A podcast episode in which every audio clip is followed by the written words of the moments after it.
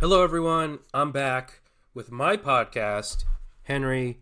Uh, it's called Latinx Press Podcast. It's not Henry Latinx Press Podcast. It's the Latinx Press Podcast. It is uh, driven and made possible by our subscribers, our founding members over at our Substack. So please take a look at that. I'm Henry Barajas, and I'm really excited to talk to a, a Twitter friend for a long time and I and this is the first time we've ever spoke. You know, with our voices. This is the first person. So I've never seen this person before. I feel like I've only seen like you know art. So Yeah. I'm very excited to have a face-to-face conversation with Sierra Barnes. Sierra, welcome to the show. Thanks for having me on. I'm super excited to be here with Latin Express Studio. Yes. That's a fun Yes. I like that. It, it is. It's um, you know, it's very. The name is very um, uh, controversial because uh, you know there's people that want to be inclusive and use Latinx, but also there is the well, it was created by you know white or Anglo educators, It's the the English language like X. right? Uh, but like Latino yeah. is the same. Chicano was like a, a word they tried to like, you know, use and and then like the older Mexican or brown people didn't like that word, and then like you know Latino and like there's just so many like it doesn't matter what you call yourself, and I, I like the X because like I, I feel like it's it's inclusive, and I feel like um it's a superhero, you know, like there's like the X Men, you know. Yeah. I got Yeah. it. I also like it because it's a little bit of a pun because it can be like Latin Express. Exactly. Yes, Yeah. that's the other reason. And somebody was like, "Why didn't you do, like call it that?" And I was like, "I wasn't thinking at the time." The goal is to is to basically make this a thing and then sell it. You know what I mean? Sell my Yeah. people up the river. Be the Malinche of my my time. No. I know, I know, it's sad, but we're not. We're not here to talk about that. We're here to talk about you and your new, if not, I mean, your, I mean, not new, but like com- New again. collected project. yeah. Please tell the people about the book that you're trying to promote, and hopefully, I one would- person from this will buy it. That would that would be awesome. Or you know, check out the the website. Uh, Yes. yeah, Hans Vogel is dead has been my like passion project, weird little webcomic since uh, since I launched it in, in 2015. I had the idea for it in uh, in 2010, so it's it's older for me, but um, for the for the people, it's been around since since 2015. Uh, it's about Hans Vogel, who's a German soldier in World War II who gets shot down during the Battle of Britain, and he dies. Uh, and when he wakes up in the afterlife of the Brothers Grimm fairy tales, uh, he learns that everything he lived for was terrible, and that he he's got to do better. So it's Wow. about unlearning fascism, taking apart fascist myths, uh, becoming a better person, admitting when you're wrong, all that good stuff. Wow. And- That is that is a great pitch. Thank you. I've had since 2015 to perfect it.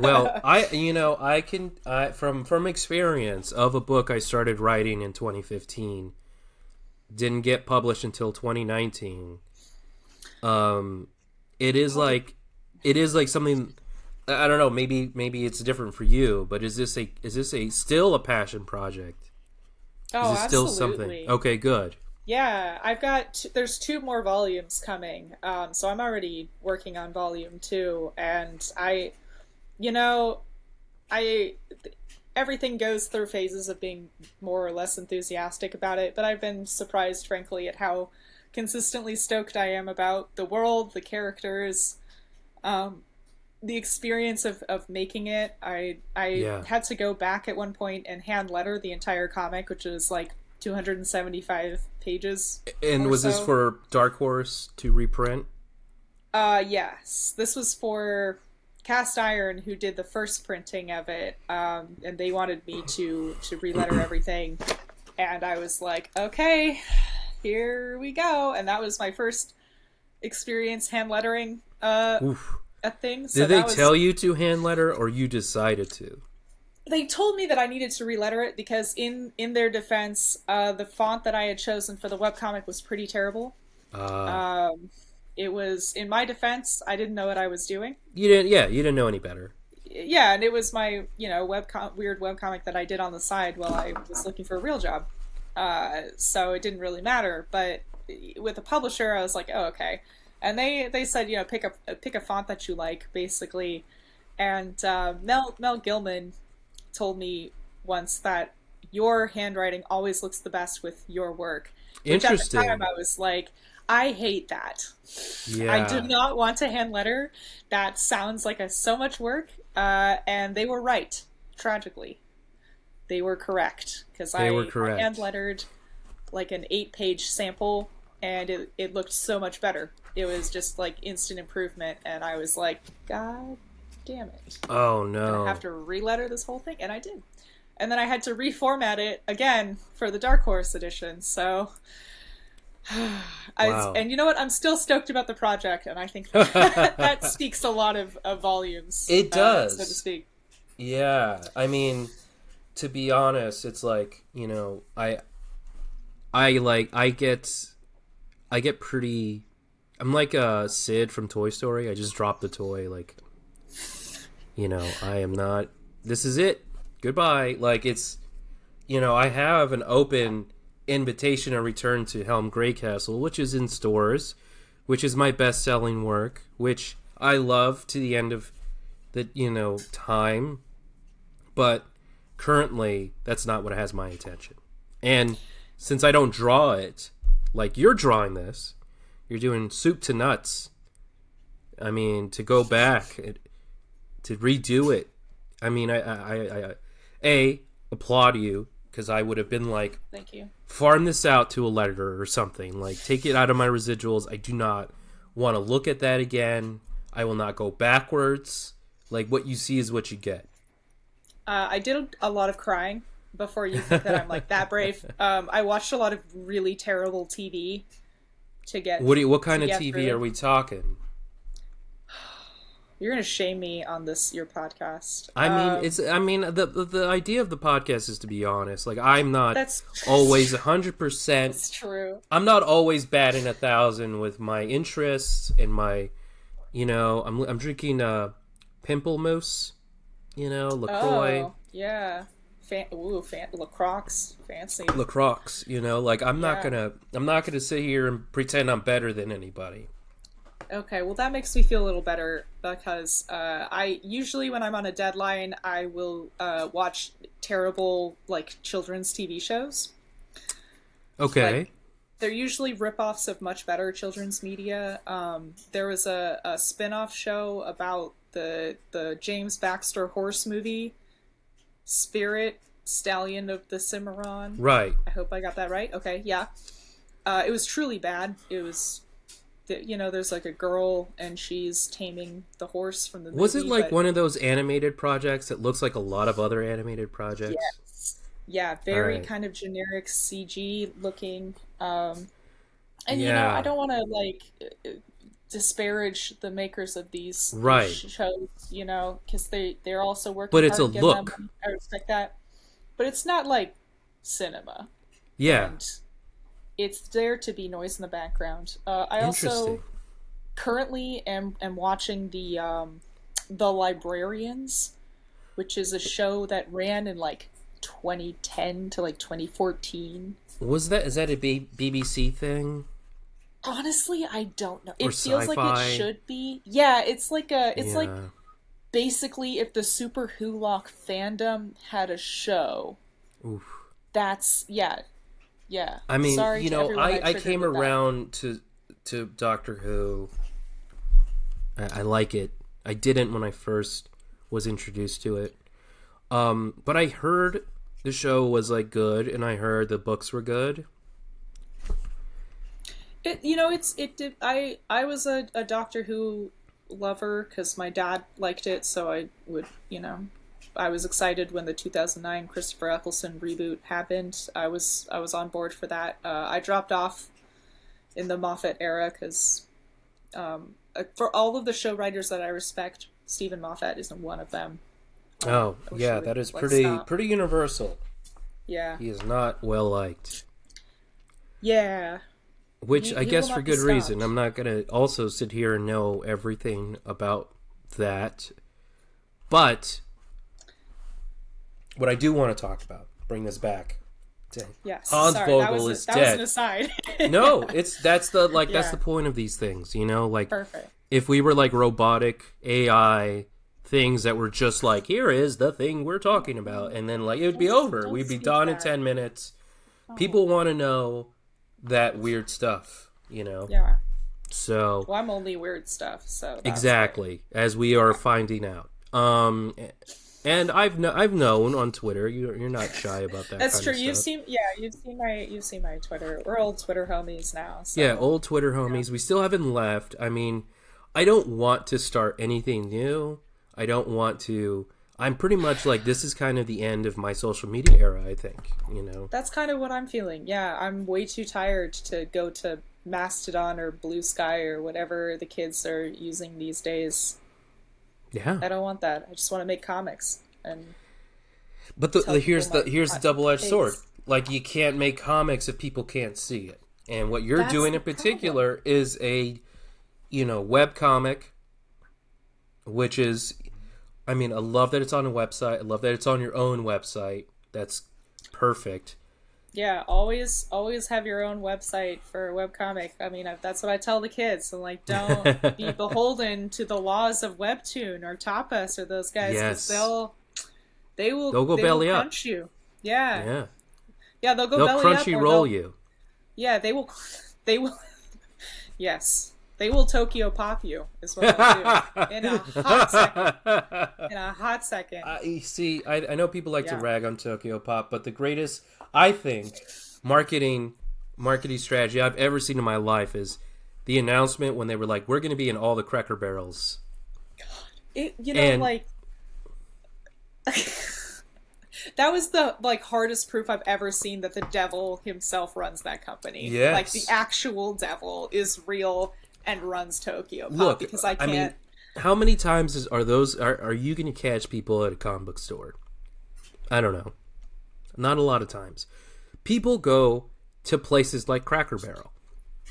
You know, I was that depressed kid who would like walk around and see, oh, a train whistle, oh, an army man pack, oh, really, you know, manga for of Night of the Ma- Night uh, Nightmare Before Christmas. I would buy that if I had to buy I anything out of that store. it's I will say that I think that it's going to create sort of a new monster strain of kids who read manga and it's like it, it you're going to open a market. Um, yeah, I don't know what that's going to do or look like, but I, I hopefully bring like a, bring the four horsemen and the apocalypse yeah it it's entirely I wouldn't doubt it at this i- point. in the form of uh, country gravy and biscuits. You know, I've never. I, I am ashamed to say this as someone who lives in Virginia, but like I've never actually been to Cracker Barrel. I like I've been to one physically, but I, I've never actually like eaten there. Wow, I, I there was Yeah. um from Arizona. There's one. Um, that was like the step up. It was like, do we go to Denny's, IHOP? I'm a Waffle House guy, Mm, yeah, or do we go a little extra? You know, take give the extra miles, go to Cracker. Barrel. Um, let's get back to Hans Vogel. Let's where that. you okay so this has been a project that's been happening since 2015 but as someone who has who is currently thinking of new projects and someone who has written long you know projects for a long time how long did it take for you to take that and put it into you know put it on the page and then the digital page Uh, I'm pretty sure the first drawing I have of Hans Vogel is from 2010. Uh, when I was in high school, and he was, uh, I mean, like, it's high school drawing, so, like, you know, draw your own conclusions about that. Uh, we're being kind about our past art today. That's that's what we're doing. Good. Um, but but it's very like I didn't I didn't know nearly as much as I know now in 2010. So the story was like I was aware that I was not ready to like start the story, and then I left for college. I majored in German studies and history, and like a lot of my focus was on like World War One, World War Two, the interwar period, like the radicalization of totalitarian states.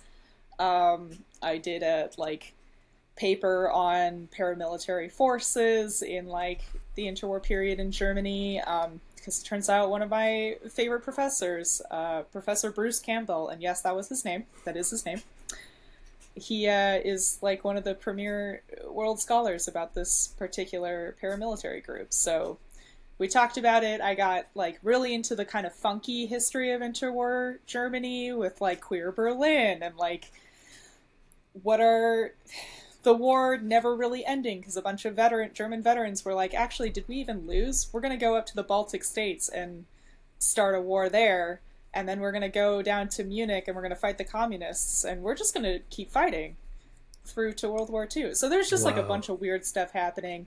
I was really into all that weird stuff. Uh, I was not seeing a lot of that weird stuff in like more of the popular World War II media, and I kind of wanted to have a story that combined my love of history with my love of fairy tales and my love of anti-fascism, which right. feels like a weird thing to say, but I wanted to have well, a, a story that that takes apart like fascist myths that we still hear today for some reason. Yes, yes. Um, I think it's interesting now with all the anti-trans and LGBTQ uh, laws and um, rhetoric that now we're you know learning that it started with burning trans erasing trans That's, people yeah the the institute for sexology was the first uh, the, the the iconic photo that everyone uses of the nazis burning books was the the collection from hirschfeld's uh, Institut für Sexualwissenschaft, which is Ooh, yeah, did not know that. Yeah. I don't know why yes. I didn't know that. Which I know now. I do know, but yeah, like it's yeah. I mean, it, because it's you know, Nazis it, burning books is is like everyone can accept that's bad, but you know, if the books are things that some people are uncomfortable about anyway, then that kind of makes it a little more complicated. Right. Right. Yeah. So Which, and like, and no. I think with World World uh, World War II stories, you know, the victor victors write the history books. So we're always going to see the like American point of view despite that it being about the world. Yeah, it's it's interesting because like one of the things that was very influential for me for for writing Hans Vogel is that uh, coming out of World War II, there was a lot of very interesting surrealist anti-war literature coming out of Germany, um, where you know individuals who were either you know in the war or were t- lived through the war but were too young to like fight in it were sort of processing you know everything that happened. And you have like Otfried Preussler who wrote um, essentially a, a, fairy tale he wrote a fantasy novel about um, called Krabat or the Satanic Mill uh, about a boy who becomes an apprentice at a like a mill, like a miller's, you know, milling flour and stuff. Uh, but the miller is actually like a, a demonic sorcerer, and every year he kills one of his twelve um, apprentices. Wow! Like he teaches them magic throughout the year, but then he kills one of them at the end of the year, and it's an allegory for living under fascism. And like Gert Ledig um, wrote Vergeltung, which means payback or like revenge uh, and he describes the bombing of, I think it's Dresden, uh, in a in a way that sort of separates the human involvement of it.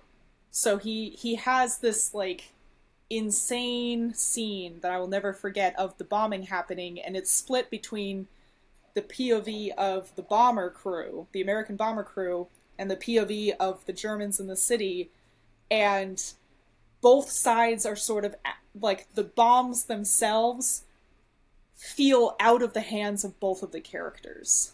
Like there's a separation between the bombers looking down at the destruction, that they're causing, but they're not like actively participating in. And a separation of the Germans on the ground looking up and seeing the bombs falling on them like the wrath of God. Like it's this sort of Wow. the bombs themselves are an almost like magical s- separate entity with its own malevolent intelligence and that sort of like surrealist approach to the inherent absurdism of war was something that really like that that really baked my biscuits that really was like yeah Right. all right so how is- does that get pointed to, towards Hans Vogel is dead? So, like, very uh, German German nationalism is very tied up in German fairy tales, right? Right. Like the Brothers Grimm were trying to invent a German culture, and mythology, society when they were when they were collecting their stories, as opposed to all the little independent German states that were around at the time. So, if you're deconstructing German national identity and German nationalism, which you know after World War II, that's a great time to be doing that. Um, fairy tales are sort of intrinsic to that, very much tied into it, and that I think was something that the post-war German writers really latched onto, and I very much so, very interested in in folklore already, very interested in that area of history, you know, bing bang boom, reading that literature already. I was like, I'm not going to argue with a good thing if it ain't broke don't fix it. Um, so, yeah, I was definitely down to, to have this conversation through fairy tales. That's great. Smarter minds than I came up with that.